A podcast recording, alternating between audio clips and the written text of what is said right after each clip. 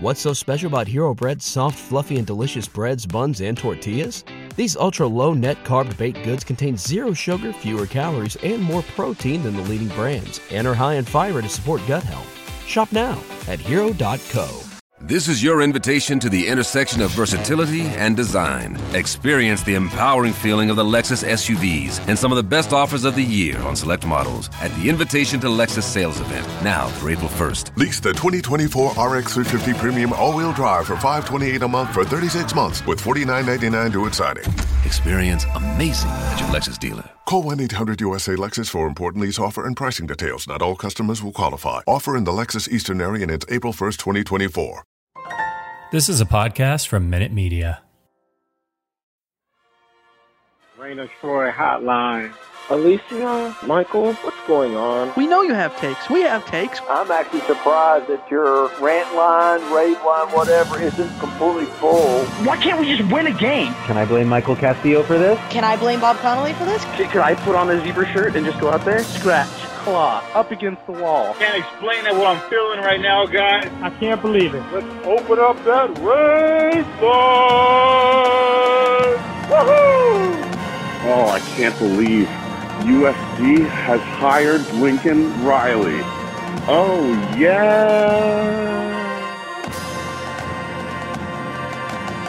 Hello, everybody. Welcome back to Reign of Troy Radio, episode 427, coming to you on Tuesday, November 30th, 2021. We're going to look back at the Lincoln Riley opening press conference at the Coliseum, give you our reactions, open up a mailbag, and so much more. As always, you can follow us on Twitter at Reign of Troy, like us on Facebook, facebook.com slash Reign of Troy. Be sure to subscribe to us on Apple Podcasts, Stitcher, TuneIn, Overcast, wherever you can find podcasts, we are there. Our email address is reignoftroy at fansided.com, and our phone number is 213-373-1USC, second What's Show. I'm your host, Michael Castillo, joined along with my co-host, here in the Reign studio in Los Angeles, Alicia de Artola. Hello, everybody.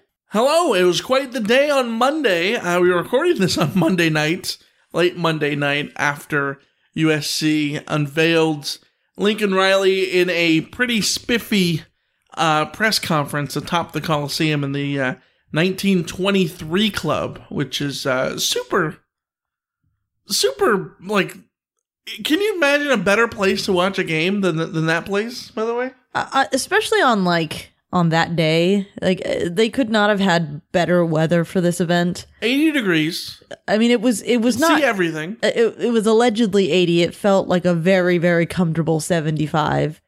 Uh, the sky was blue. The, the not a cloud in sight. The the view to downtown was great. The view to the Hollywood sign was great.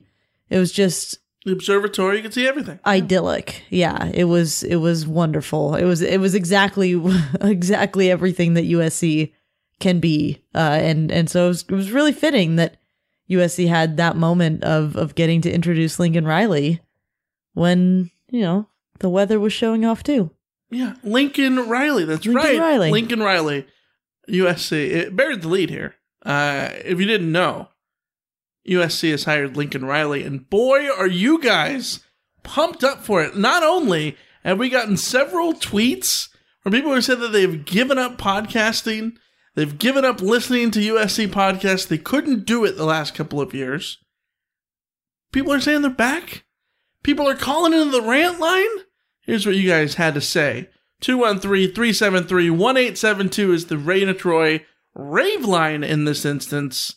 And here's the crazy things going down over there. Hey, Reign of Troy. It's Karen from Frisco, Texas. Hey guys, this is Michael in the 563. It's Marcelo. Scott from Memphis. Uh, this is Dave from Orange County. Jordan from Grand Terrace. Uh, it's Mo in Portland. Mike from OC here. Yes, this is Tony from Donora, PA. Hey, Reign of Troy. This is Jackson in Virginia. Uh, I was just, uh, you know, minding my own business the other day, and um, a package arrived, uh, and I thought that's weird.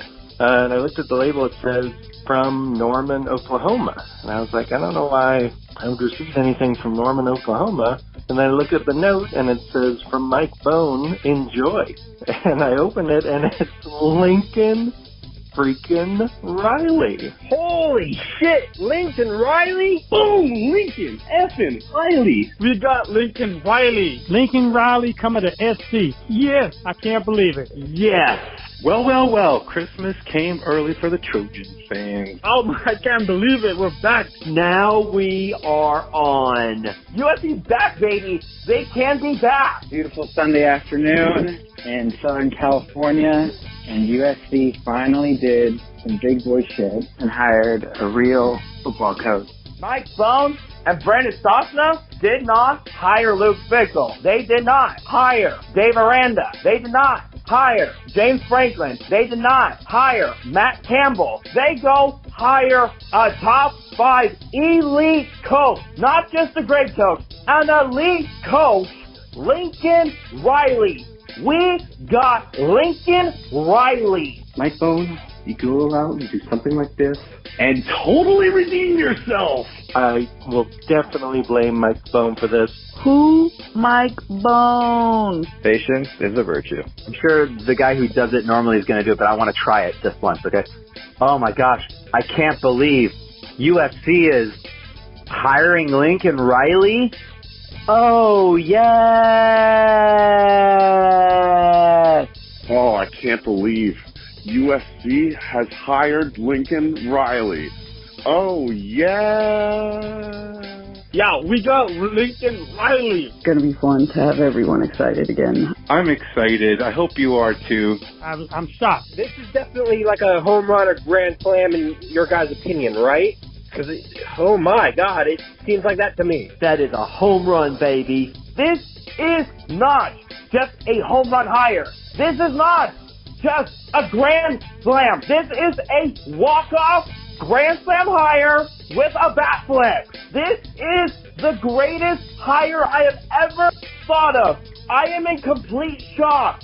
I'm speechless. Uh, this is amazing. What a outstanding hire. This is exactly what SC needed. I think first off, he brings not only some great coaching experience, but if you think about it, uh, his ability to recruit, that is huge. Give the man the money to bring on his assistants. I want to see the offensive line coach. I want to see the defensive coordinators. Bring them all in. Let's take back the Pac-12 South. Let's go. Pac-12 is now on notice. I love it. Hey, this is a great day for SC history. Hopefully, we can get it going from here. Enjoy this, Rotbots, fellow USC fans. Let's do this, Rotbots. Thanks again. You guys put together a great podcast. Let's go, SC. Hey, you know what? Fight on, baby. Fight on. Fight out. Fight on. Fight on. Fight on. Fight on, and oh yeah, still beat the Bears. There you go, Alicia. The Rotbots are fired up. I mean, who wouldn't be fired up? I'm fired up. Like it's just it really it's such a sign of good things. Um I think it's it's a this is a move that I think got everybody everybody from USC fans to neutrals to fans of other teams that everyone just sort of sat up and went, "Wait, what?" And uh, how can you not react with the the joy and the excitement that we heard on the rant line? Like how can you not It's been so long since USC has had a truly uh just exciting moment that you can just run with. And uh you know it's, it's it's wonderful. I'm i'm happy for all of us. I'm happy for literally everyone involved in this entire thing. We're gonna have people listen to the pod again. yeah. We're, we're gonna have you know, uh, there's excitement around the program again. You you can go into USC Twitter and not feel like there's just overwhelming negativity and just not that I'm like you know, I, I am not a overly positive person. I don't need a, a ton of positivity, and uh, trust me, positivity in anything turns me off most times. But it's gonna be nice not having to just read negative tweet after negative tweet. Well i guarantee you there will still be people uh and there still are people Well, there's who, still sure. who are pushing negatives for because they're that's who they are now. That's their identity. Uh, but it, it will be nice. And I, I think that was one of the things they mentioned. We're going to get into our thoughts on the press conference and everything like that. But i think one of the things that struck me from the press conference uh, i forget even who said it but they talked about making a hire that would unify people around usc and and i think that's what this one does. I mean i i think that there will Yeah. be mixed feelings about I don't know everything the defensive coordinator, the hires, who gets 100%. who stays, who goes, who transfers, who transfers in, who which recruits are got. There, it's going to turn back into the normal sort of life cycle of of college football. But I think that you go into the 2022 season with everyone looking in the same direction in in terms of of feeling positive feeling hopeful. It, it- not having every single tweet even if it's about you know something random and insignificant and, and small turning into but clay helton like i just think that that's uh, i don't think we're gonna have to deal with that particular form of negativity anymore. And uh, and i'm just i'm so so so so so ready ready for this next era of usc football and I, I don't know that I, I don't think it's going to be completely smooth sailing. There will be growing pains. There will be things that get worked out. Uh, so you have to prepare for that. But I am ready for the sensation of, of feeling like we're all moving in the in the same direction. Well, I just want a a place where there can be objective talking about like you and I have always wanted to just talk objectively about USC football and everything else. So I just want a place where people can just be normal. Just talk about the team, be negative, be positive, whatever. Don't make that your identity. Just Yeah. talk about the team as is from day to day. Things go back and forth. That's just how things are. I'm a middle middle person in terms of that for the most part. And so now it just feels like there's a fresh start around USC football to where you can just start discussions from a point of objectivity. And not and not having to like preface everything with I know that you all hate Clay Helton, but let's talk about this thing because what else are we going to talk about? Like Right. that kind of thing. Like Yeah, this is going to be nice. It, Yeah. It's refreshing. It would have been refreshing no matter who was hired. Yes. But uh, that is Lincoln Riley, someone who can definitely energize the fan base. Uh, certainly is a uh, hell of a thing, hell of a drug for uh, for USC Twitter uh, and the Rotbots and the fans, everybody. So we're going to talk about the introductory press conference right after this break.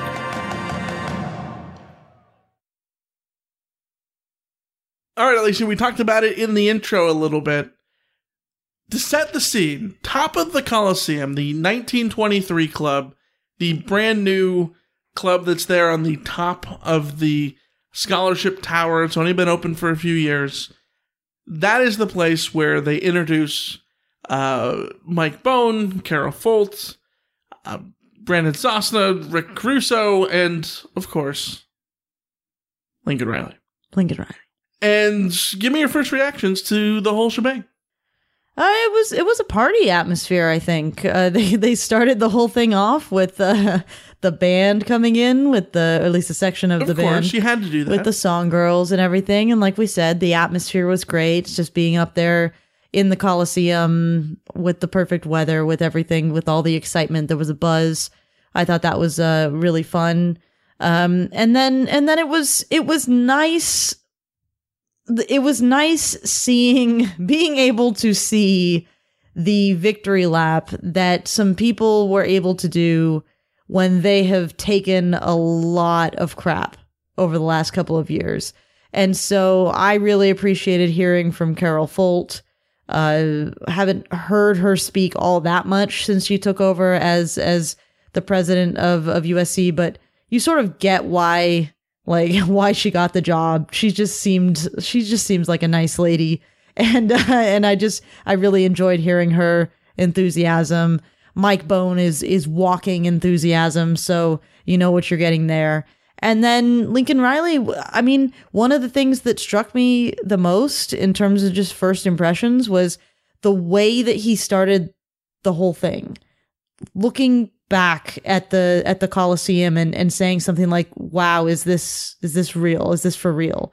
And it, it felt so right because I think that's what a lot of USC fans have said over the last 24 hours is wow, how is like is this real?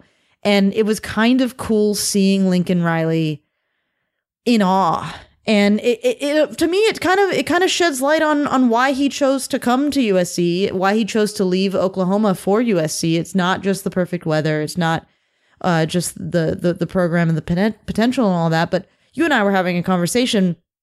It struck me Lincoln Riley is 38 years old.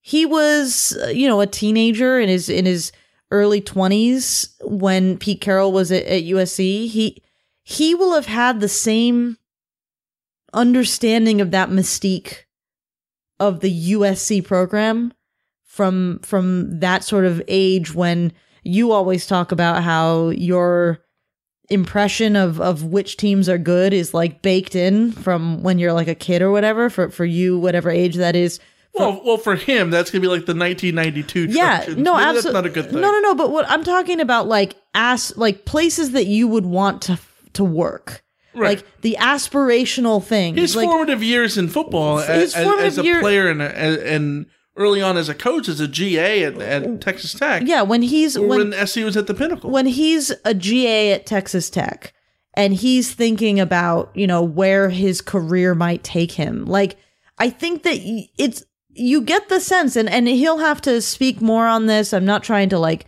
put words in his mouth, but he was a a a, a GA in 2006. So like that was his first GA dog and then he was a an essay, so was that a um what what would what would an essay be? Is that like a um Is it a support staff? support s- staffer or something um, like that Something from 2003 to 2005 so like the beginning of his football career is it, it's it's in that it's in that frame where you know you would look at where do I want to work? Like I'd want to go to USC and I'd want to be part of that environment. And I don't know I, I'm maybe I'm reading stuff in there but I I I you saw the awe from him and that was just kind of cool because Lincoln Riley is a big deal. And for him to be awed by USC is is I don't know I'm awed by USC every time I walk in the Coliseum so it's nice to share that. Yeah, for me, the press conference in general was definitely a big moment for SC, packed with all the things that you wanted to hear. I think, you know, SC wins the day with the press conference. The press conference is easy to win, so I'm not going to, you know, count this as like this major victory or anything like that because Sark won the press conference. Clay Helton won the press conference. You know what I mean? Like all these guys have always won the press conference. But I think what made this one different for me uh, is to talk about the process. Uh, and I know that we were we were texting our, our friend Jake Merrifield of the What's Bruin show, and he said how obnoxious he thought it was that SC made it a point to talk about how smart they were.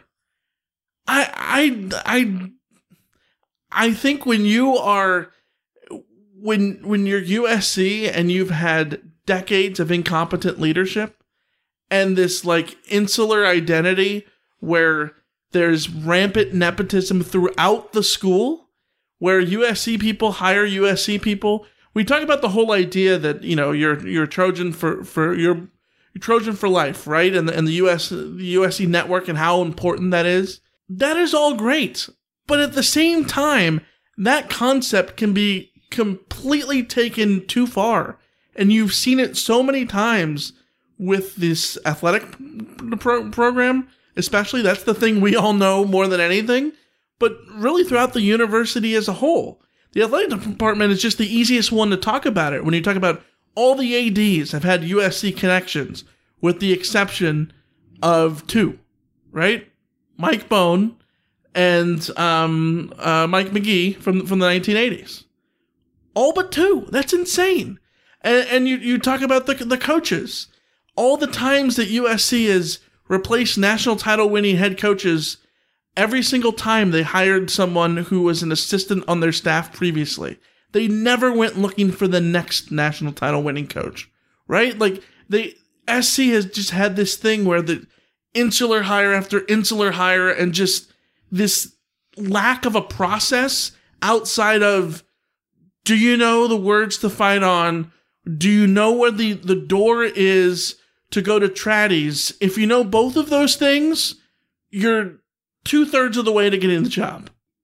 SC needed to prove that that was no longer the case because everything had gone to rot really throughout the university. Well, a different kind of rot. uh, throughout the university, uh, you see all the, the scandals and, and all the cover ups and all the st- uh, the FBI investigations. the university, the athletic department, all of that had gone to rot. You needed outside thought to come in and clean it up. You needed that. You needed a process. And I thought it was very apparent that oh, how much of the talk was rooted in, you know what, we needed the last two years. And this is something that you know, Rick Caruso insinuated uh, by saying that the biggest moment of all of this, the catalyst, was hiring Carol Folt. And I agree because not not that Carol Folt gets you Lincoln Riley, but them going out and hiring a a university president that has no ties to USC, zero, put the the shows the kind of hiring process that USC started to value over everything, which is go out and hire the right person for the job. They did that for the university president, in turn did that for the AD, and so on and so forth. And here you are, and the result of it is Lincoln Riley. And I know, yeah, if you're a UCLA fan, it might be tiring to hear about how smart USC was in this hiring process. But when the SC has literally never done it before, you have to mention it and you have to sell it. Because Well, I think part of the problem, and like, you know, these these press conferences are about recruiting as much as anything else, right? But I think you're about recruiting your own fans. You're and, and recruiting about ticket holders, you're really. recruiting ticket holders, but also in in the the place where SC has been. Look at the number of people who said they don't listen to our podcast anymore because of how frustrated they are with USC. The number of people who post on the P uh, over at USCFootball.com because they they don't go to games anymore, right?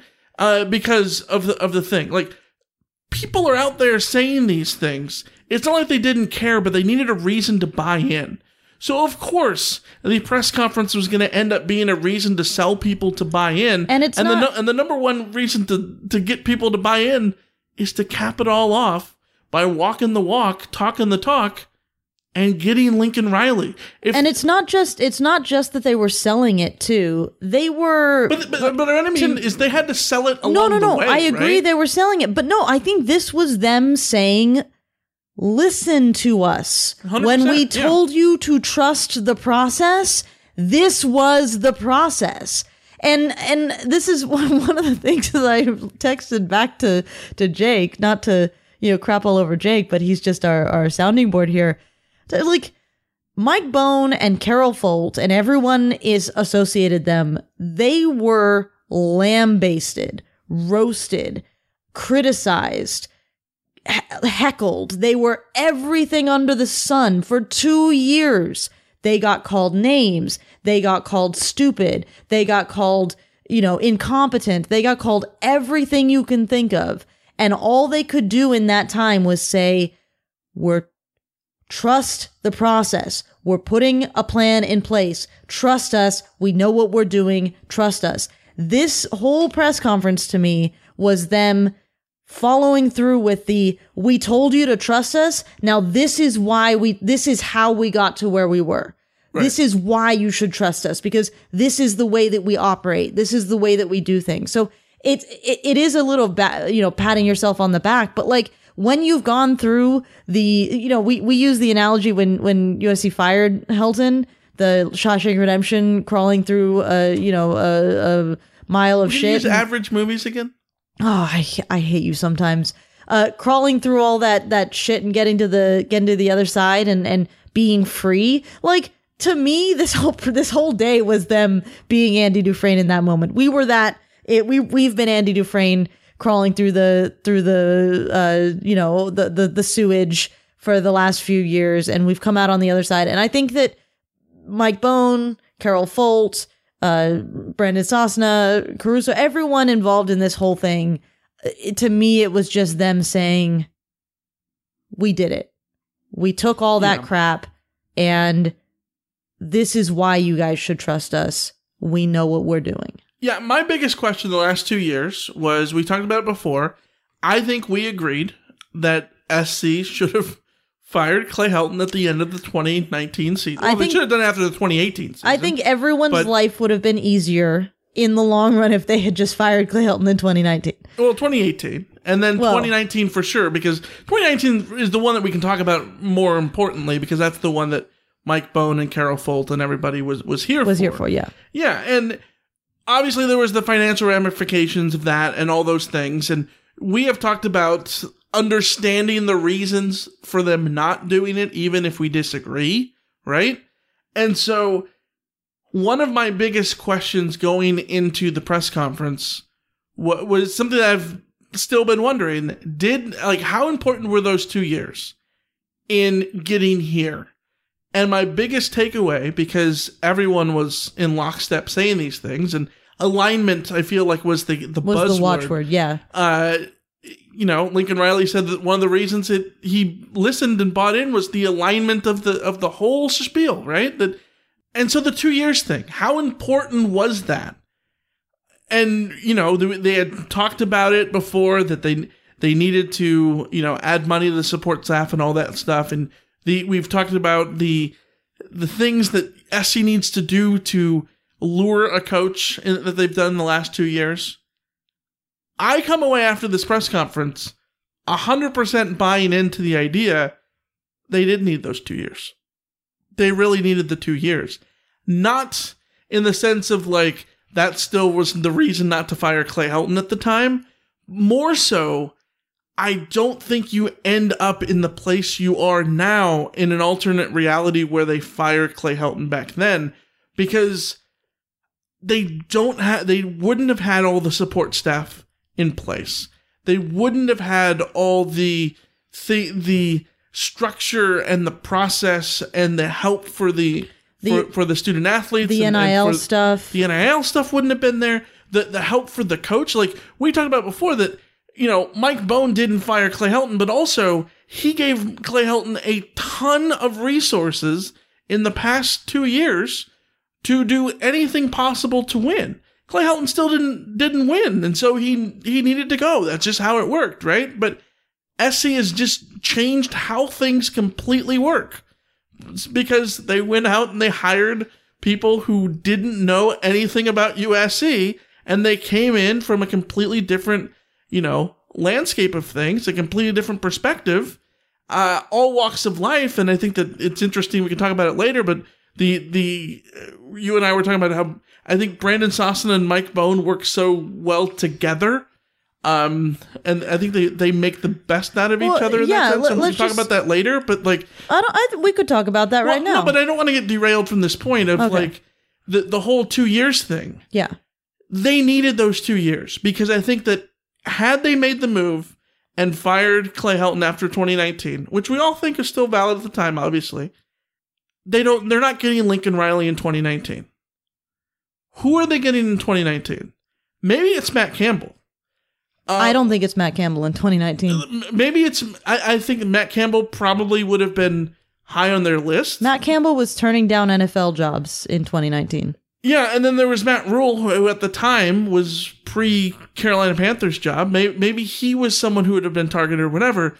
But I don't know that those coaches were in a position to listen and accept a USC job that didn't have the show me, don't tell me aspects of the program where you can now see the investment in the last two years and all the little avenues that USC has done to support their coaches, support the whole process.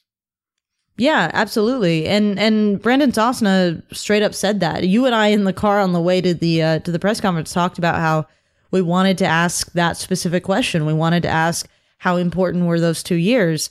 And we got that answer without even asking the question. Like that was one of the one of the funny things. I'm standing there in the in the Sosna scrum and before I even have a chance to to broach the subject, he's talking about how it was really important to set up what we needed to set up and we don't get Lincoln Riley if we didn't have that have that uh Right. that that um established foundation that they worked on. Now again, like we don't want to say that that means that they got it right by not firing Clay Helton in 2019. I think we've we've said multiple times they probably should have just pulled off the band-aid and maybe they would have flown by the seat of their pants a little bit in that first hiring process, but we would have avoided the last two years. But but if you if you're Mike Bohn, um, hypothetically, Mm-hmm. um, mind you, I I think in a perfect world, Uh, if he had complete say, I think he'd want to come in and immediately make his mark.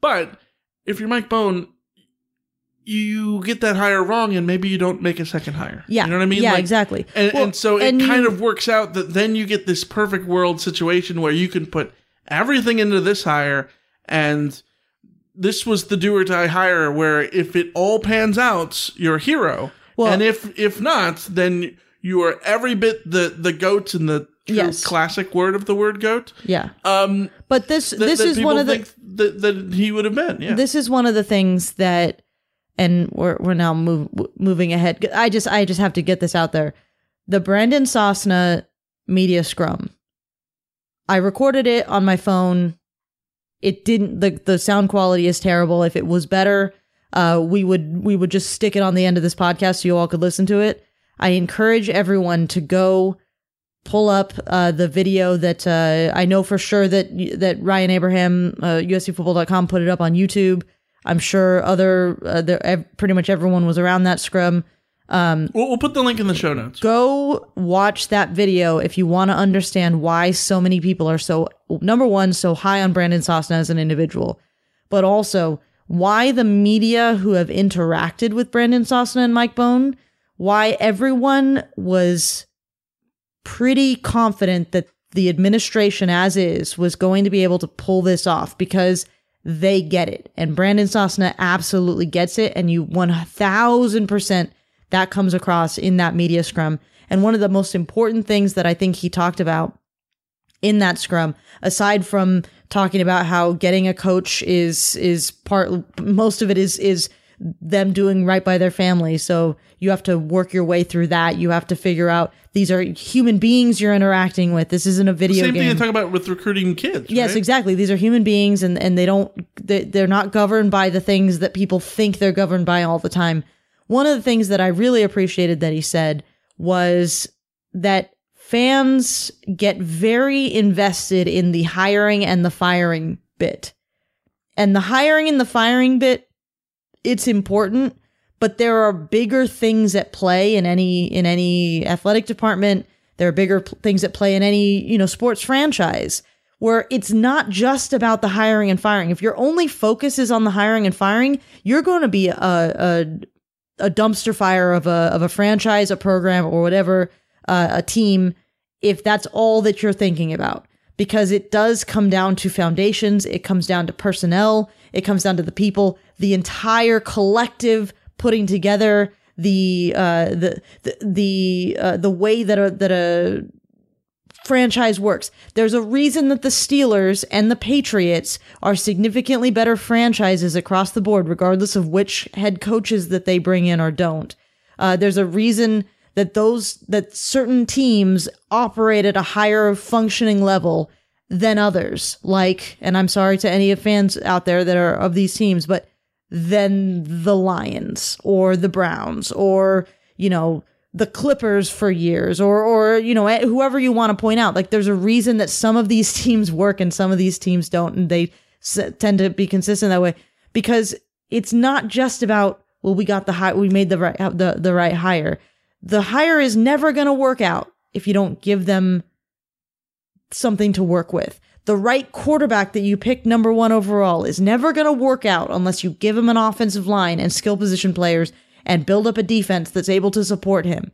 All of those things have to work in concert. And I think that's what Sosna was getting across. I think that's what we heard from from Bohn and, and everybody involved in this whole process is it's bigger than just the hiring and the firing. Don't be so focused in on that as the one thing. It's it there, there's so much more uh, uh, it's a very complex piece of, of clockwork that you're working with there. And I think they got that across beautifully today in in the uh, in the press conferences, and it it was kind of it was really gratifying for me standing there listening to these guys, knowing that like I had tried to get some of these things across over the last few years, and I don't know how eloquently I did it. I don't know how um, consistently I did it, but it was nice to hear them saying the things that I thought were going on behind the scenes the assumptions that I was making that they they do understand what they're doing and they do have their priorities right. That's the number one thing I can say is I think that this administration has proven they have their priorities right. And you don't get Lincoln Riley to leave a powerhouse program like Oklahoma unless you can convince him of that. So bravo to USC for doing that. A thousand percent. SC has had an idea of what they needed to do the last two years um, at every level. And being prepared, it's incredible what being prepared to do these things uh, does for everybody. Being prepared to coach, being prepared to find a new coach, being prepared uh, to assist your coach, all these things uh, are important. And SC has got that foundation now. And, you know, really, you, you look at the the culmination of the last decade when you talk about the infrastructure thing. Uh, the McKay Center was built in 2012, right? Uh, obviously, there were many years in which they had the McKay Center. They were still part of the insular uh, identity and all those kind of things, right? But uh, and the Coliseum has just been finished its its remodel three years ago, but now it feels like finally, finally, USC can be the blue blood people want them to be. Yes. Because they're taking themselves seriously at every level. There's buy-in from the from the board of trustees. You couldn't say that before. There's buy-in from uh, the, the, president in in a form of a, of a pro, of establishing a process for doing things uh, that trickled down to to Bohn and Sosna and so on. This is the pl- this is the foundation that USC needed, and from here, it's not it's now all about Lincoln Riley making do on everything, uh, and that's gonna well, be. It's, it's got to trickle down from Lincoln Riley too. Right. They made the, the, you have a domino effect of making the right hire, making the right hire, make the right hire, identifying the right hire, identifying the right hire from president to AD to CFO or whatever it is that Sosna's official title is to blah blah blah blah blah. Lincoln Riley has to be that figurehead now for everyone in his staff, for the way that they recruit players, for the way Yep. that they evaluate the players that are on the team, transfer portal, the whole deal. You you got to get it working in concert. Yeah, and um, let's look at the Lincoln Riley quotes. Buried the lead a little bit. We're like, what? What is it? Thirty minutes in this episode? Yeah. when we really talk about Lincoln Riley himself. Uh, his opening statement was, "quote uh, This is part of it. I can promise you that we're going to get the best out of myself. We're going to get the best out of our staff, out of our players, and we're going to put something. We're going to put something on that you can feel proud of. I agree with Chairman Rick Caruso that this place is going to be full. This is going to be the mecca of college football. That's a bold ass statement. And he, he went on to say that he doesn't like promises uh, after making that, that Yeah. bold promise. Uh, this is certainly one that if if the whole thing goes sideways from here, you can look at it and think, oh, might want that one back. But that, if you're a USC fan, after all of the things of the last decade, that's what you want to hear because that's what you want, right? Like that is absolutely what you want. The Coliseum should be the Mecca College football because it should have been for decades, right? And and it, and it wasn't because the the building itself wasn't taken seriously by the by by the government, right? By the university, by everything. Now everything is is sort of in concert with the whole process thing, and now it's about making it so. Um, Lincoln Riley on the time frame asked how quickly can he win. He said, "quote In this day and age, I think it can happen quickly. I do. I think there's a lot of good things going on in this program right now that absolutely build that we can build off of. And that in this day and age, the way college football works, you can turn over rosters in so many different ways, and we'll be very, very deliberate, creative, and intentional about that. AKA recruiting and transfer portal stuffs. Yeah, I I think that you definitely got the sense, and and these are all words, so take them for what they are. Uh, that there will be roster turnover. Um, we expect there to be transfers out. We expect there to be transfers in. We expect there to be recruiting shakeups. I mean, already Oklahoma's entire recruiting class has basically exploded, and that speaks to um, I Riley's believe the term is imploded. imploded. Um, Riley's recruiting ability and and the, his staff's recruiting ability that so many of those players clearly were committed to Oklahoma because of him, and uh, and and some of them might follow him to USC. Uh, other other guys that weren't even committed to Oklahoma might end up at USC because suddenly there's legitimacy there. So I agree with him. I wrote something on fansided.com about, you know, you have to give him patience. I hope that USC fans give him patience and understanding in, in the first couple of years here, but I don't think he'll need that much patience from us because Yeah. we saw from the BYU game, there's talent to work with on this team. The recruiting can turn around Well- quickly, transfers can turn around quickly. Let's be honest. We we were talking about before. On paper, Is still one of most A- SC is an eight and nine win team. Yeah. Um, you know, uh, just out of the box, and should absolutely be fighting with with ASU and, and Utah for a Pac-12 South at minimum. At Yeah. minimum, UCLA. And and life just got easier because Fresno State's lost their head coach and Notre Dame just lost their head coach. More on that later. So yeah, things are things are changing literally everywhere. Um, let's talk about the staff. Uh, confirmed hires: defensive coordinator Alex Grinch. Alex Grinch, yep, formerly of Washington State, then went to Ohio State. Uh, and then the Sooners pried him out of Columbus uh, and brought him to the Sooners for the last few years.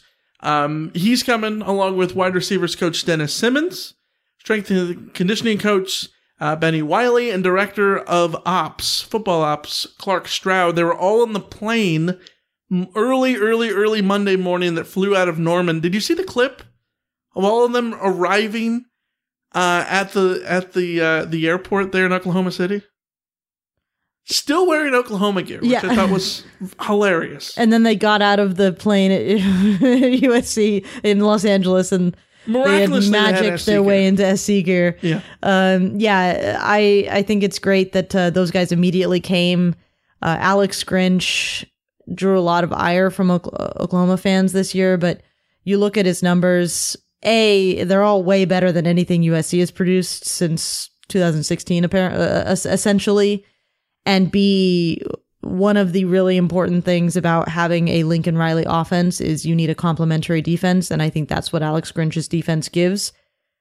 They will give up points because that's what happens when you have an offense like Lincoln Riley's. Right. Um, but Alex Grinch, I think, uh, philosophically fits exactly what USC needs. And he did a hell of a job at Washington State. And let's face it, they'll have a lot easier time against the offenses in the Pac 12 than they did Yeah. week in, week out in the Big 12. And we saw what Alex Grinch did at Washington State. Yeah. When he had what was With, it? uh, with Washington State level talent. who, who was that guy that was like he was like a what 250 and he was dominating on the line of scrimmage? Oh, Uh, yeah, I don't Hercules yeah, Mataafa? Ma- Mataafa. Yeah. Yeah. Uh, yeah. Uh, SC might not have five star guys in the defensive line as of now, but uh, well, there there's Korey Foreman, so sure. Yeah. Uh, There's guys to work with. but yeah, there's there's guys to work with, but um, they can they can they have at least the amount of talent as as uh, as Washington State had back uh, back in 2017. Um, other members of this staff still sort of up in the air. Bill Bedenbaugh, the guy we've talked about for years, literally the best offensive line coach in the country. We've said this many times over. He was not on that plane. However, per Matt Zenitz of On Three Sports over in Oklahoma, he is going to be uh, there with uh, with USC uh, going forward. So we'll have to see. Wait for complete confirmation on that, but that looks good.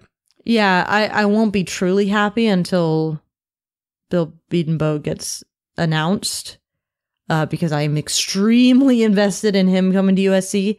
Hundred percent. But for now, that's been reported, and we have no indications to believe that it's not going to get followed through on. So cross your fingers. Yeah, the other one to mention, Dante Williams. What's up with Dante Williams? He got thanked by literally everybody in the press conference.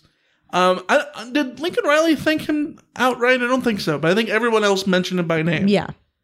Um, I don't know what Lincoln Riley is supposed to say about Yeah. him, so I, I'm awkward, right? But um, Dante Williams uh, is an interesting one. Currently up in the air if he comes back. We've talked about this before. It was all going to be about who did you hire and what's the system that they have. If Lincoln Riley has a guy who he wants to be the the cornerbacks coach because he's got a system in place, then that's where you go. I, I know Dante Williams is a hell of a recruiter, so is Lincoln Riley, and so are the, the guys on his staff. Uh, you have to, you know, trust the whole process thing. Uh, there was a quote from the Lincoln Riley scrum at the end of the press conference, which we did not get into because it was just pure mayhem. Uh, this well, I is- was I was in there, but I could not hear a single thing that Lincoln Riley I, said. I heard nothing. uh, but here was a quote uh, that USCFootball.com was able to grab. Uh, quote, there's obviously going to have a lot of great candidates I think would want to come coach with us here. Uh, there are several really good ones right here. So I'll visit with those guys. And uh, the thing I, I don't want to do is jump in too quickly. You know, there's a few guys that I'm going to bring. They are here today. There will be a few more coming in the next few days. So obviously, there's a lot of candidates out there, whether they're here at USC or not, we'll visit with them. Yeah, and and it really comes down to me. Who does Lincoln Riley want? And uh, like you said, if he has his own guy, his cornerbacks coach at Oklahoma was Roy Manning, and Roy Manning could come to USC and and coach cornerbacks. He could come to USC and coach something else. USC could keep Dante Williams around as a special teams coordinator. You could USC could keep Dante Williams around as a safety. I, well, however they want to do it. If they want Dante Williams, I would like them to keep him. If they don't value him, Lincoln Riley gets to do whatever he wants. Yeah. He just gets to do whatever he wants. Um, the interesting thing is that uh, it will be interesting to see who else Riley brings. There's a lot of OU guys. There's a lot of OU guys. The linebackers coach Brian Odom, the inside receivers coach Cale Gundy, the D line coach Gundy. uh, Cale Gundy. You, you know who Uh, he is, right? Yes, Mike's, Mike's, Mike's little brother. Yeah, um, little brother, older brother. Oh, I don't know the older or younger. Brother. Uh, D line coach Calvin Thibodeaux, running backs coach DeMarco Murray, and tight end sort of uh, assistant head coach Joe Jon Finley all are OU alums. So eh, there's every chance that they stick around with Oklahoma uh, or seek other opportunities elsewhere. Uh, we don't know. Um, the outside linebackers defensive end coach Jamar Cain is not an OU alum, and Roy Manning is not an OU alum. That doesn't mean they couldn't end up staying, but uh, Yeah. guys to watch out for. Yeah, guys to watch out for indeed. Uh, all those OU alums reminded me. Uh, I thought it was very interesting. I, I I'm just going to shoehorn this whole thought in here. I listened to a couple of OU podcasts on Sunday night, Monday morning. Man, those are a doozy to listen to because like the yo-yoing between um oh my god, Oklahoma lost the best like one of the best coaches in college football and actually he was a fraud anyways and a liar is severe. So like wear like something to help with the whiplash when you listen to those podcasts. One, two, I thought it was fascinating them, them talking about the the struggles that that OU media and alums have had with Lincoln Riley, where he has exerted control on things like media, um, and shutting the door and keeping things very private when it comes to both the media and alums. And yet, in the in the press conference, the introductory press conference on Monday, he said the doors are going to be open for every USC alum there is, and one of the guys on one of the the OU press conferences, I mean, uh, podcast I heard had said something along the lines of if he says he's going to, you know, open the door to all the alums at USC, that's going to feel like a dagger. I don't know all the context, surely. But I think it's interesting. I think it's interesting to know because one of the questions I've had going forward is how are things going to change? Because USC, being USC, has been very open with media. Obviously, things have changed over the last five to ten years in terms how you know people can't go to Thursday practices for for much time and, and all those kind of things. But coaches around the country, including Lincoln Riley, don't allow guys to uh, don't don't allow the media to, to come in. So how is that going to change? How's that going to change with alums? I don't know. But all of those alums on the staff, you would have to think if there's anyone that's going to stay at OU with with Bob Stoops for the bowl game, it would be those guys. Yeah, so uh, it's just we're on staff watch now. And you have to imagine they're going to get this put together pretty quickly because, I mean, they're already recruiting on Sunday night. oh sorry, Monday night, Lincoln Riley and uh, and um, the uh, Dennis, Dennis Simmons, Simmons. the the wide receivers coach, were already doing an in home visit with Raleek Brown, the uh, five star running back. So they're they're getting hitting the ground running. So we'll see how this all plays out. Yeah. Last thing before we get to the mailbag. Let's talk about the carousel. Alicia, Brian The, Kelly. the madness, yeah. Brian Kelly no longer at your uh, uh, you know alma mater Notre Dame. What is it like over in um in in Irish land about not having Brian Kelly's off to LSU? Well, I sent a, a, a text to uh, my brother, who is an actual Notre Dame fan, and uh, I was like eyeball emojis with the with the tweet, and he was like, "Oh, so there must be a lot of money there," and I'm like, "Yeah, that that must be it." I just think it's really funny that there was a stretch, there was like a week stretch where it was like, "Wow, this is such a weird." Coaching carousel when you have such big jobs like Florida and LSU and USC Open, and all of these guys are opting to stay in place instead. When uh, Tucker and Fickell and Aranda were all working on extensions and all that, and then this weekend happened, and suddenly Mayhem. mayhem, utter mayhem, and it's only going to get worse because USC takes Riley from Oklahoma. Oklahoma is now going to have to take somebody from somewhere. LSU They're looking takes at Brent Venables, former former OU assistant. LSU takes uh, uh, Brian Kelly from Notre Dame. That means that Notre Dame is now open. Notre Dame can, I mean, it seems an obvious fit for Fickell or Campbell if they want to go there. Um, there's just like, and then once those are open, then, well, now what are you going to do? Like, the carousel is only just beginning. It's, and uh, it could get worse next month because when the NFL jobs open up, yes, when the NFL jobs open up, who knows? There- And, uh, there's Ryan Day, the, the Chicago Bears rumors. yeah. So Can, I, can you imagine? Can, think about if you're like Matt Campbell, and you you you go this whole time where you're like, I'm not going to leave uh, Iowa State. And for years, you say I'm not going to leave to Iowa State, and then all of a sudden, the other day, it looks like we're talking about him after the BYU game as if he's going to be the guy, right? The leader. That's what the reports were. Pete Thamel and, and all those guys had, had put out that Matt Campbell was the guy that USC was was looking at. And then a day later, it's oh no, they've hired Lincoln Riley, right? And so I've thought for years that the job that Matt Campbell would go to would be Ohio State, and that's the one he was waiting for. But it never really came open because it just immediately went to Ryan Day. Well, what if Notre Dame opens up and he's like, well, maybe Notre Dame. But they go to the Luke Fickell, who apparently Luke Fickell's Catholic. I don't keep track of these things, but apparently he's Catholic, so immediately he's got to be the Notre Dame coach, you know, by by logic. well, the Cincinnati to Notre Dame thing worked out before. It it did, yeah. And and so what if Campbell at the end of the day is the ultimate winner here by getting the Ohio State job if Ryan Day goes to the Bears?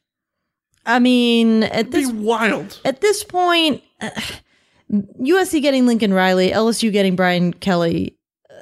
Uh, uh, I now have to believe a lot of things that I liked to poo poo in weeks, years past. Like I, I was very comfortable with the whole like, yeah, that's never to happen response to every coaching rumor that I saw. And over the last 24 hours, you see a coaching rumor and you go, huh, I mean, I, I get. I uh, Lincoln Riley went to money. USC, so Like, who the hell knows? There are people talking about like fif- upwards of fifteen million per year. Million a for- year for, for, Brian, Kelly. I don't know how real that is, but um, and the numbers that you'll see out there for for Graham Harrell will never know because Mike Bohn specifically was asked about Lincoln it. He- Riley? He, uh, yeah, about Lincoln Riley. what, what did I say? Graham Harrell. Oh, wrong Texas Tech Yikes, alum. Sorry. yeah. Um, no, uh, Mike Bohn specifically said something about it was a very pre-planned answer, which was we know what the landscape of college football is like, and we're not discussing uh, the specifics of the contract, which I interpret as that means we had to pay market value. Well, and and Brandon Sosna even said straight up like we were consistent with the market. Yeah, wh- which is which which which you sounds expect, like right? it's it sounds like But- ten years, ten years, ten million a year. That, that That's- seems that's the what going going, going rate of these elite jobs. If you want to win, that's what you have to pay. Um, that's it, it pays to play and all those things. Um, place to pay, whatever that phrase is. Um, but the other thing is, I I saw it on Twitter. Is Nick Saban like the cheapest He is. ever or what? Because I don't know what the exact figures are, but he- it's somewhere like it's ten eight. million or whatever. I don't know what it is. Did he get it boosted up to eight? These I are know things I don't care eight. about, and part of it because USC doesn't release figures, so I Yeah. feel like I don't have to know these numbers anyways. Which is great. But um, yeah, Nick Saban is worth twice as much as anybody else, and he's certainly not making like that number remotely. Well, that's the argument that like that's like the LeBron argument, Right. or the Tom Brady argument. Like, you know, like you couldn't possibly pay LeBron James the amount that he's actually for real life worth, Right. As a team, like that just you just doesn't happen. So he's yeah deal. Yeah, it's like the Braves locked up Acuna till twenty eight for a hundred million. Mm-hmm. That's and the a Mets are- deal now. The Mets are paying one hundred thirty for three years of Scherzer. Yeah, yeah, it's, it's wild, man. Wild, wild, wild. All right, let's get to the mailbag. You guys had calls and questions and uh, want to talk about uh, Lincoln Riley. So let's do that and we'll wrap this thing up.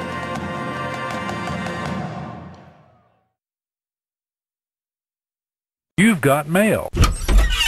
All right, Alicia, let's start the mailbag with a voicemail we got from Scott in Memphis. Hey guys, Scott from Memphis again.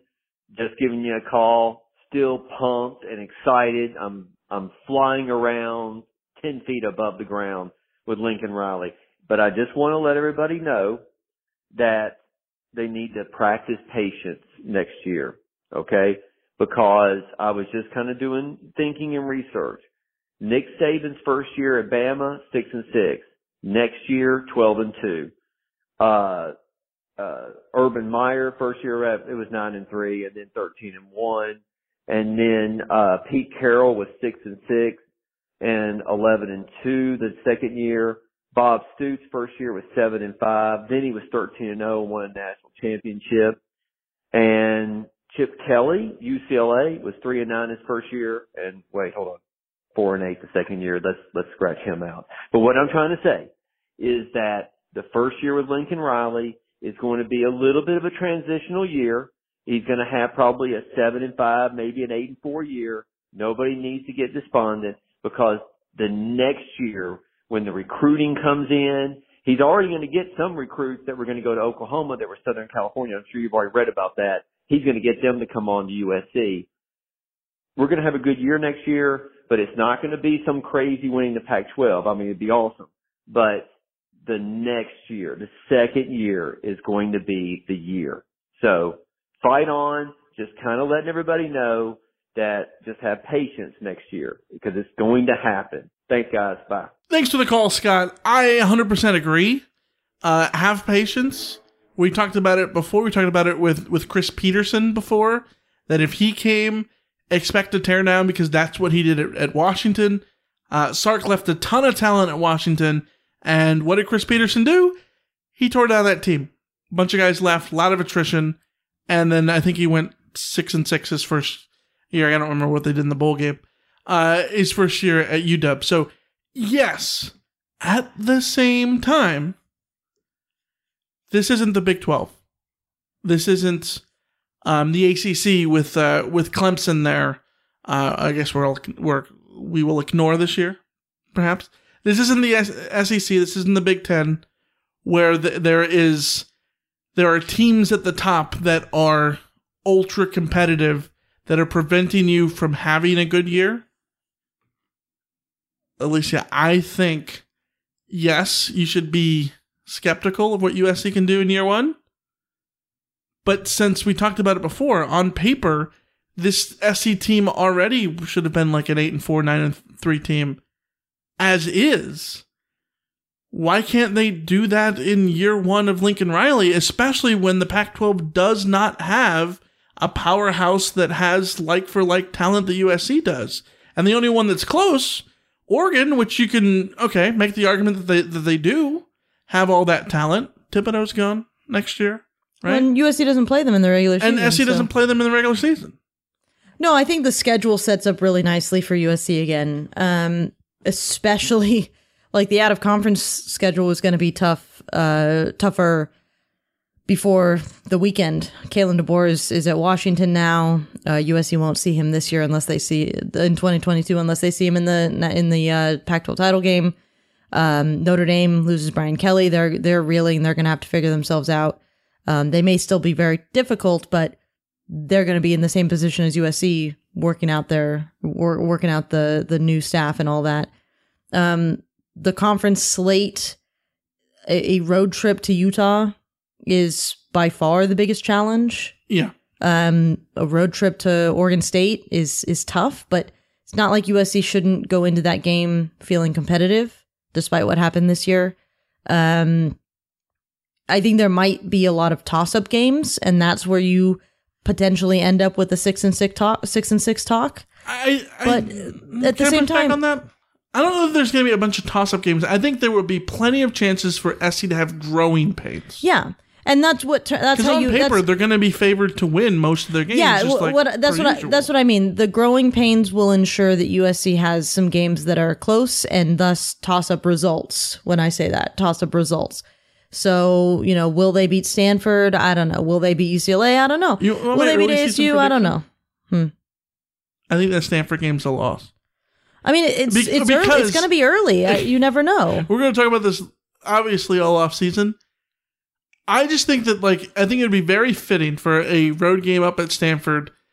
If you're David Shaw, you probably spend all off season spent like waiting for that game to make a statement.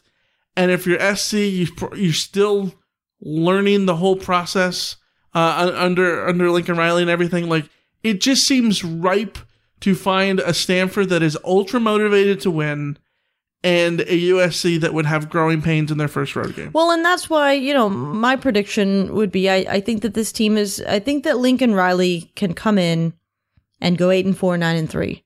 And I think that would be a successful year and people one. should have patience for that. Eight and four, yeah, Yeah, because you're, we're talking about four, said. we're talking about four losses. So you know, be patient. It's not going to be undefeated. There will probably be a handful of losses. Still win the Pac-12 South. Yeah, a lot of this is going to also pertain to how the eye test goes. Yes, absolutely. Are you getting better as the season goes on? Are you finding your feet? All those things. So, yes, the number one thing is be patient, have patience, um, extend extend some empathy and some grace to the growing pains that will happen. But like I said, I don't think it's going to take the full rebuild that that some people will talk about. Am I ruling out that there might need to be more of a full re- rebuild? No, I just I don't know how it's all going to play out. But I don't think it's net. It's totally If that's we're not the talking landscape. winning national championships, Oh yeah, yes. we're not talking about winning national because you're gonna, you're going to need time to get in the five star defensive lineman and all Yeah, that stuff. yeah. yeah. Yeah, but I think that's if you are looking at 2022 You're as, talking a, about as a national title year, then don't um, different story. re- reset your expectations. All right, let's go to a Rotbot in the eight one eight. Hooray! Um. Anyway, I um, I I, I listened to your monumentally, beautifully well done, uh, detailed, uh, uh, list of all the different coaches that were possibly, and I, I listened to it twice. And yet my memory is so bad, I don't remember where you listed uh, Lincoln Riley as a as as as a home run uh, hire or as a um, I, I, I, did you list him in the highest category? I was just curious about that. I, I'll go back and listen to it again. Another thing, Alicia, I don't know if you remember, a couple of years ago I called up and I just was laughing and giggling about your sudden transformation like a werewolf from, uh, you know, calm and collected to, uh, I think it was after the Fresno State game and Velus Jones had just saved, uh, Hel- Helton. And, uh, you said, and all I wanted, all I wanted, I just wanted to, I just wanted to say to myself, finish him, finish him. I knew that was familiar, and now I think I know what it's from, but maybe you don't know yourself, but I think it's it's from I Claudius, and the sister of Claudius is is watching a um, uh, uh, gladiators, and she's bloodthirsty, And so she's saying, finish him! Finish him! Well, anyway, he's finished. We're, we're on the road to the big time. And I'm very happy, and I love your enthusiasm about all this stuff. It just, just uh, exemplifies everything I feel deep down. Uh, my name is Guy. Uh, thank you, and uh, hope hope that you play my message. Bye bye. Thanks, Guy. That's a good message. Yeah, I, I love the woo at the start. uh, yeah, yeah, that's uh, that's great. I do remember. I do remember the finish him thing.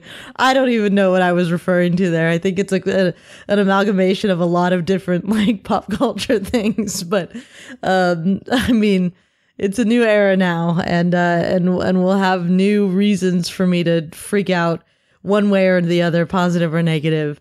Uh, I'm I'm excited to feel USC again. I mean, if you guys listen to the CarCast on on uh, on Sat from Saturday, the BYU game, I you know I was already sort of feeling it again uh, from that game. So you can just imagine the uh, the the season opener for 2022. Like I am looking forward to the next uh, ridiculously long off season and feeling that growing excitement that we're gonna have as spring turns to summer summer gets closer and closer and then like it's it's been a while since we've been able to go into a new season feeling that passion and that excitement and I and you know I know I show it and and all of the Rotbots are constantly showing it to everyone on Twitter everyone around. Uh that's that's a I think we are all in that together. And it's uh it's yeah it's to be fun to to be excited again to be enthusiastic to let the let the passion show Yeah, hundred percent. Uh, people are all bought in, and uh, we're excited about it. Um, let's get to a Slack message we got from Samuel, North Carolina. Will we see major OU transfers to USC? And if so, who would you want to bring on? Not just recruiting, but specific players on the OU roster. We also got a Slack message from Evan. We're starting Caleb Williams next year if he follows Riley for sure, right? Uh, so we'll put these two questions together. Uh, first things first. Spencer Rattler is now in the transfer portal for OU. Uh, the five-star uh, quarterback out of Pinnacle High in Phoenix. Um, as is five-star former number one receiver in the 2019 class, Jadon Haselwood. In the transfer portal. Out of Georgia. I, I think they're the transfer portal this year, not just with regards to USC and, and Oklahoma and the like, but uh, the transfer portal is going to be going to be wild across the board. Um, there's just too much, all the shaking up, the Notre Dame, LSU, Florida, everybody, the whole deal. It's gonna be it's gonna be intense. It's gonna be wild, and uh, and so who knows how this is all going to play out. Um, one thing I feel pretty certain about is Spencer Rattler being in the transfer portal. I, I don't know what he gains by coming to USC. I think even yeah, if I, I I don't get that one at all. he was benched by Lincoln Riley at Oklahoma, Yeah. I'm not sure why he'd come to USC to compete with Jaxson Dart with Lincoln Riley. Like I don't know. Um, there's talk of Caleb Williams following Lincoln Riley uh, to USC. That would certainly be fascinating. Uh, I, I wouldn't rule it out at this point. Um, but again, you know, if Caleb Williams comes to USC, I think you have to have a competition where you give Jaxson Dart and uh, and and the other quarterbacks a chance to to win him over. I think he'd have an advantage knowing Lincoln Riley's offense already. But you know, all of these things, you just want there to be competition. I think there would be competition. At the same point, if you're Caleb Williams, Williams, you're not coming to compete. You're coming to start. You're coming to start, yes. But I mean, it's it's kind of like Jalen Not Hurts. that you would be afraid to compete, obviously, but Yeah. you know what I mean. Like You're coming to start, You're coming yeah. to start. Yeah. Um, but you know, and then USC's got recruiting stuff with with Malachi Nelson decommitting from from Oklahoma. Have we talked about how great of a name that is? Malachi Nelson, it's a How about wonderful. Makai. Lemon? Makai Lemon is a Great names. great name. There's some there's some good names out there, dude. Uh, but uh, but you know the the the, the landscape of recruiting, of transfers, of the roster as currently composed at USC, it is going to change significantly Yeah. over the next few weeks, let alone next few months. So I can't even begin to guess who will or won't uh, go which way. Yeah, I, I think if you look at like someone like Haselwood, absolutely you'd, you'd want to to bring him on. I think he had 39 catches uh, for OU this past year. Not a ton, but SC needs wide receivers Yeah. desperately, uh, desperately needs wide receivers. So absolutely, you take someone with uh, with with the five star pedigree uh, that he has. Um, at the same point, uh, talking about Williams and Dart and all that stuff, this is what's called a good problem to have. Yes. So if you are invested in Jaxson Dart, th- to me, it's the same thing as, as Dante Williams. Yeah, you should want Dante Williams to stay. But if Dante Williams doesn't stay and Lincoln Riley has another option, Lincoln Riley has sort of earned the benefit of the doubt to uh, to go with his, his his other option. If it's Caleb Williams, you write it. You're you you go for it. I would not be mad if Caleb Williams is USC starting quarterback in talking about as a Heisman contender, right? Yeah, I So- don't. I think that's uh. These are good problems to have. Yeah, yeah. Good problems to have. Uh, Slack message from SJ in Santa Barbara. Wouldn't it be fair to say that while we were playing all playing checkers, Bohn and Sosna were playing chess? Man, I I cannot get over the the move they pulled.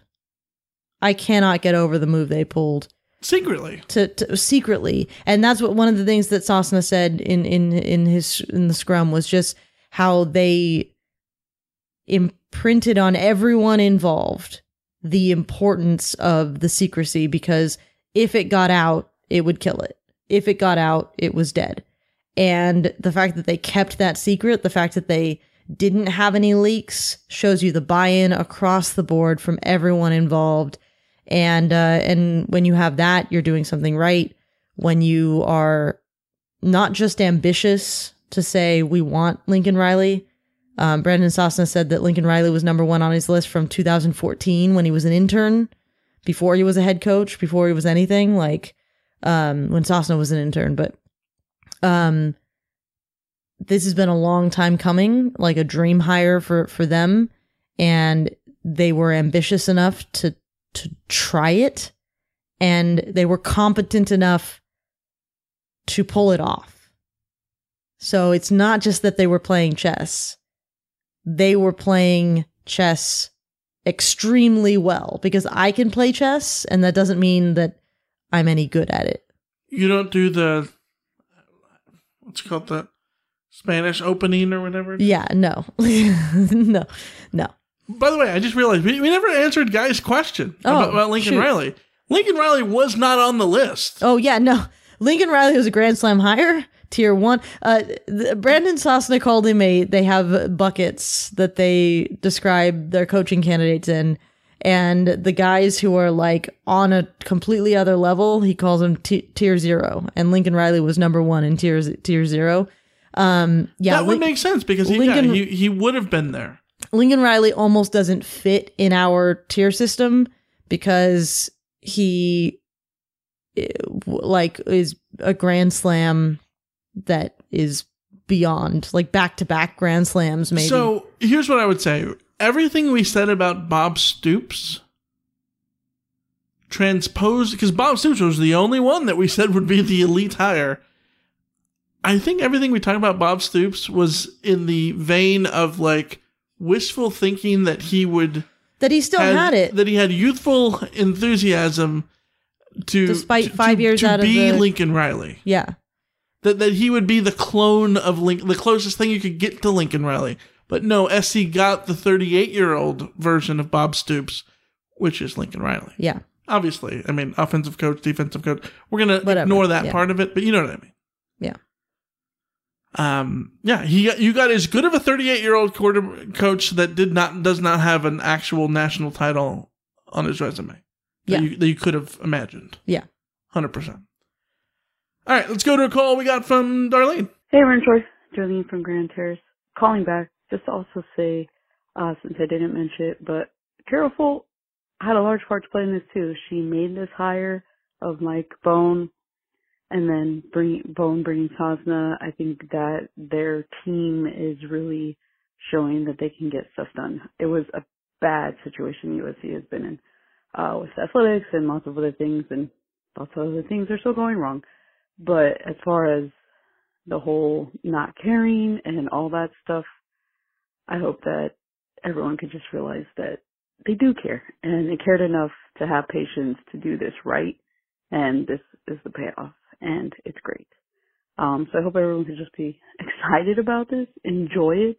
Like you guys say, uh, you know, if you don't take the joy in these things, like why are you even, you know, following USC or college football or sports in general? Uh, so yeah, enjoy the moment, everyone. Have fun, give credit where credit's due, and look forward to, you know, even the spring game now, which I haven't been to in I don't know how long. So, fight on.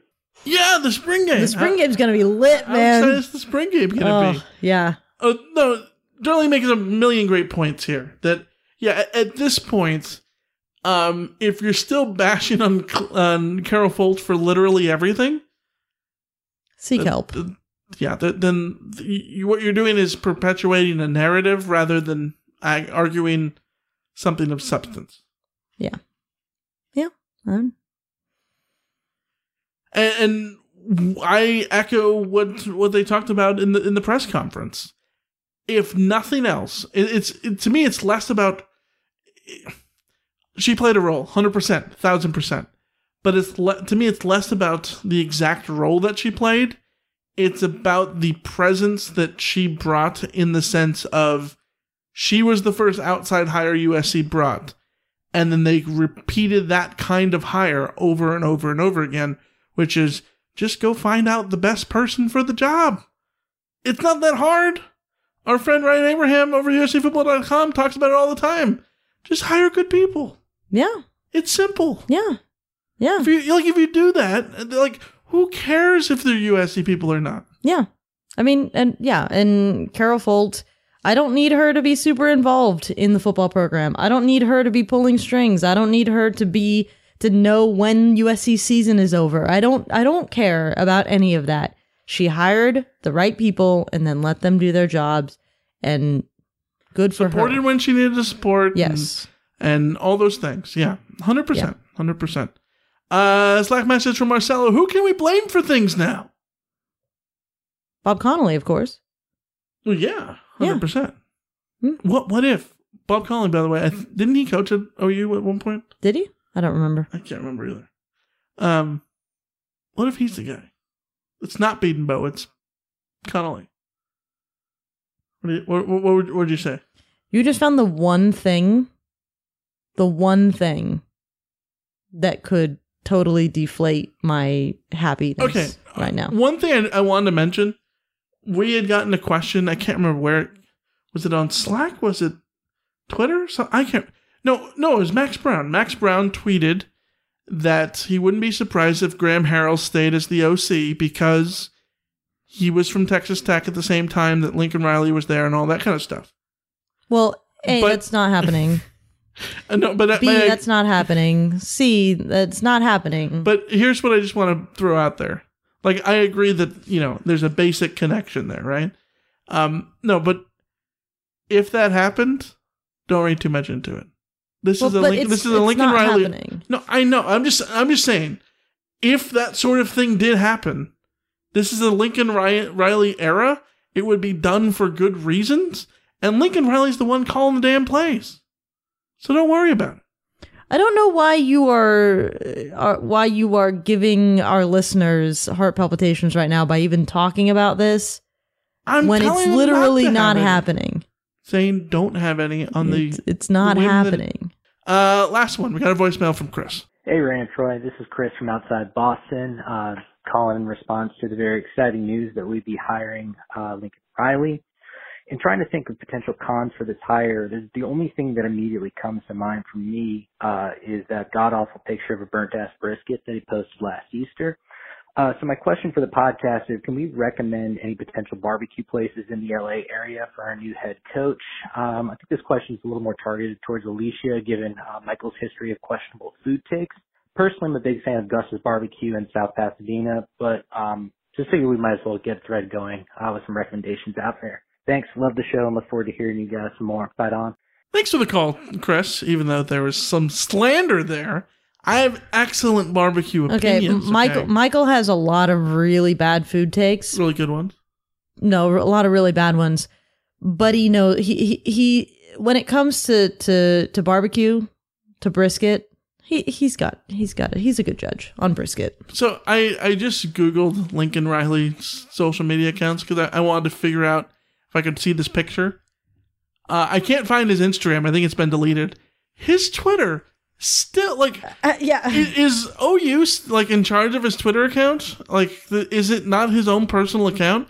It still has OU branding. Come on, what are you doing?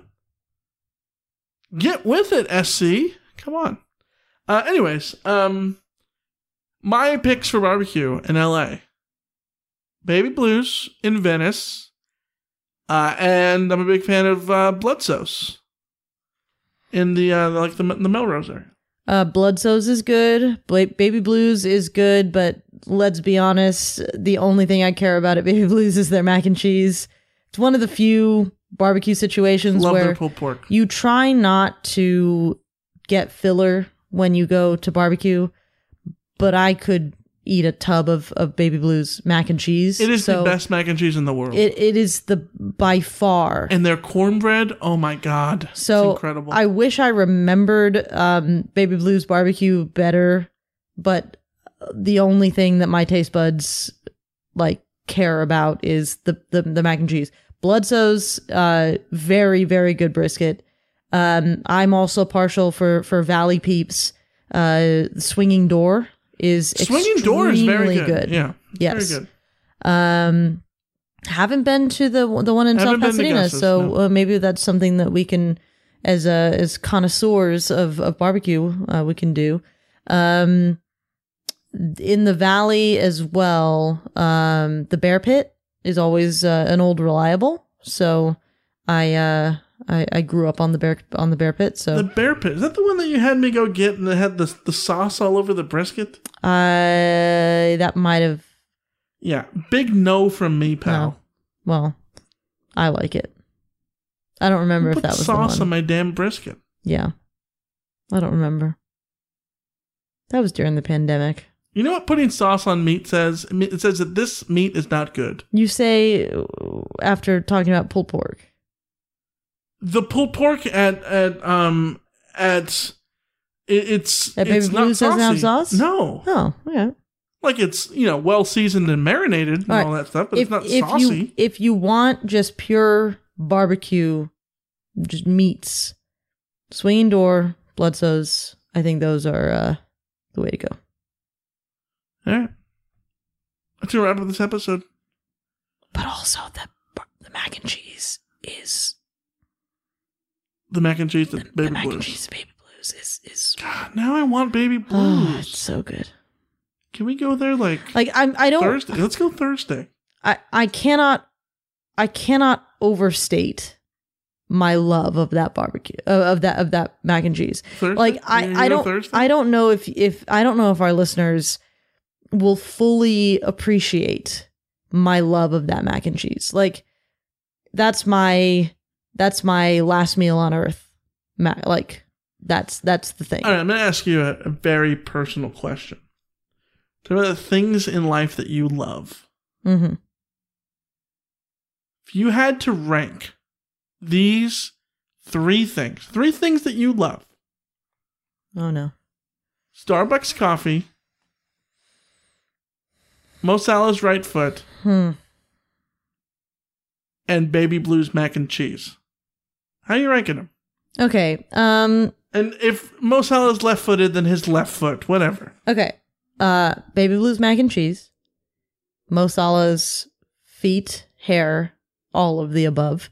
Wow. Oh, okay. All right. Um uh, you pre- I mean you- Starbucks coffee uh, I I I very much enjoy a seasonal Starbucks latte. Like I am that basic person, but not pumpkin. I mean, I do I do like PSLs, but like I'm all about the apple crisp macchiato. I'm all about the chestnut praline latte, which is my all time favorite. So like I love those things. Starbucks coffee though, eh, whatever. I but I am addicted to coffee, so I've never seen you get coffee from anywhere that isn't Starbucks. Uh, Coffee Bean has a good hazelnut latte. I've never seen you go to a coffee bean, a Pete's. Well, because Star- Anywhere. okay, so Starbucks has an app that I can locate the nearest place where I can purchase the thing and then order it on the app and then walk in and pick it up for mobile order. So like Sure, yeah. Starbucks is uh it, convenience is half of the the battle there. When when you were on campus, where was your go-to uh, place to uh, get coffee or a snack or anything?